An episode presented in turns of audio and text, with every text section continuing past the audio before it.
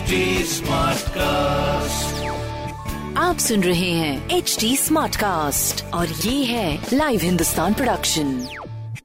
हाय, मैं हूँ रघुराज तारा। आप सुन रहे हैं आगरा स्मार्ट न्यूज। इस हफ्ते में ही आपको आपके शहर की खबरें दे रहा हूँ। सबसे पहली खबर आपके लिए, ताज नगरी में मेट्रो को हरी झंडी साल दो हज़ार चौबीस में अप्रैल तक मिल सकती है, जिसमें छह स्टेशन ट्रायल के लिए बनाए जाएंगे और फिलहाल तीन स्टेशंस पर काम पूरा भी हो चुका है।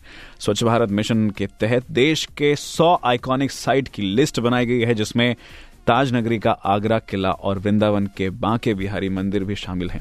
इसके साथ ही पूरे प्रदेश के पर्यटन स्थलों में ताज नगरी दूसरे स्थान पर है। तीसरी खबर, आगरा में ठंड ने बढ़ाई टूरिस्ट की मुश्किलें।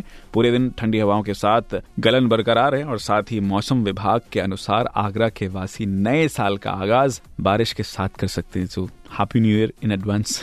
ये जरूरी खबरें मैंने पढ़ी हिंदुस्तान अखबार में। आप भी पढ़िए क्षेत्र का नंबर वन अखबार हिंदुस्तान। कोई सवाल हो तो जरूर पूछेगा। हमारे हैंडल हैं फेसबुक, ट्विटर, इंस्टाग्राम पर at the rate H T Smartcast और ऐसे ही पॉडकास्ट सुनने के लिए log on to W W W dot H T Smartcast dot com. आप सुन रहे हैं एच टी स्मार्टकास्ट और ये था लाइव हिंदुस्तान प्रोडक्शन।